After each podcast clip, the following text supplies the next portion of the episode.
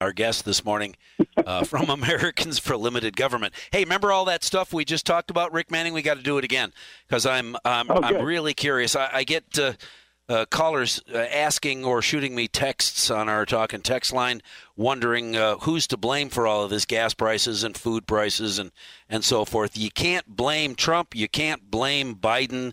I it is what it is. The concern, of course, is that it's uh, it's happening everywhere, and the spending that uh, the Biden administration is doing and wants to continue, that's going to really cause a problem in the future, isn't it? Yes. Um, well, let's just be clear. Part of this inflation is due to is us paying for the cost of trying to get out of the pandemic and economic havoc wreaked by shutting down the economy. And so we spent a lot more money than we had, but that was not necessarily a bad decision because our economy bounced back. But now the price that gets paid is our our dollar is inflating, and we're paying it through higher. We're paying essentially through a, a dollar that's worth less because there's so many on the on the marketplace. So that's A. B. The, the continued spending by Biden and the Congress, the infrastructure bill, the everything they're talking about doing, the is and the money they spent in January and February is a disaster. It isn't needed from a stimulus perspective. It is merely buying votes, at least trying to, and it's just pumping more money into an economy that doesn't need it. And as a result, you get inflation. So Biden gets a Biden gets a pass on part of it, but the fact is that since he became president, inflation has gone up by uh, five. By I guess it was what seven point nine percent. I figured um, on an annualized basis. And before he was president, he inherited inflation of 1.6 percent. So you know, part of it's got to be Biden because guess what? It's happening on his watch. Uh, Mike, and um, additionally, the uh, his administration going global, trying to talk all other countries on the planet into raising their taxes, so corporations have nowhere to go. So they stay here in America and quote pay their fair share, which only politicians are ignorant enough to think corporations will cough up the cash themselves, not pass the money along uh, the the uh, costs along to stockholders or consumers of their product.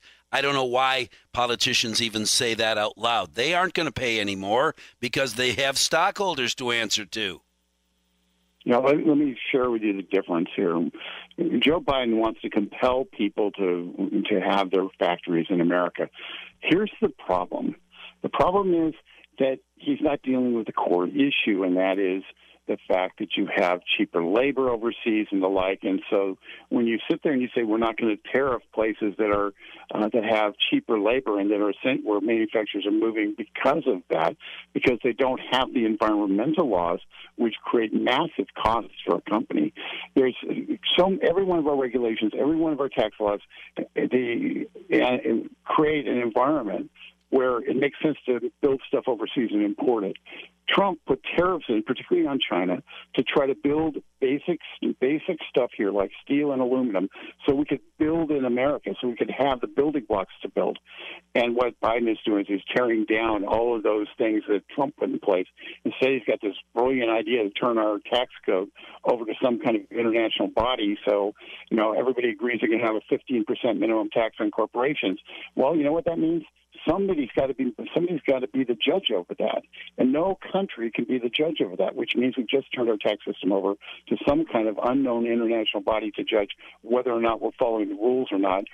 And I don't know how it fits constitutionally. If I were uh, if I remember Congress, I would be jumping up and down, but this would not be the only thing I'd be jumping up and down about. Yeah, no question. Well, and when when uh, the the administration tells America you can't drill, we have to go gl- we have to go clean, solar and wind, no drilling, no oil, but then looks overseas and says Russia, Saudi Arabia, you guys drill away and we'll buy your cheap oil, uh, and we're back to uh, begging OPEC to take care of us a little better. I don't remember that 100%. going well back in the 70s. No, 100% right. And uh, and oh, by the way, we're letting Iran open up their oil fields um, and be on the marketplace for oil as a so-called replacement. And so basically, we're going to once again we're going to finance the mullahs to uh, export terrorism around the Middle East and the world. really a great idea. You know, we we can't have the XL pipeline. Russia can export their natural gas through pipelines. We can't have drilling. We can't have refining here. Iran, we're going to let Iran go off and do that so they can get the dollars, so they can export terrorism.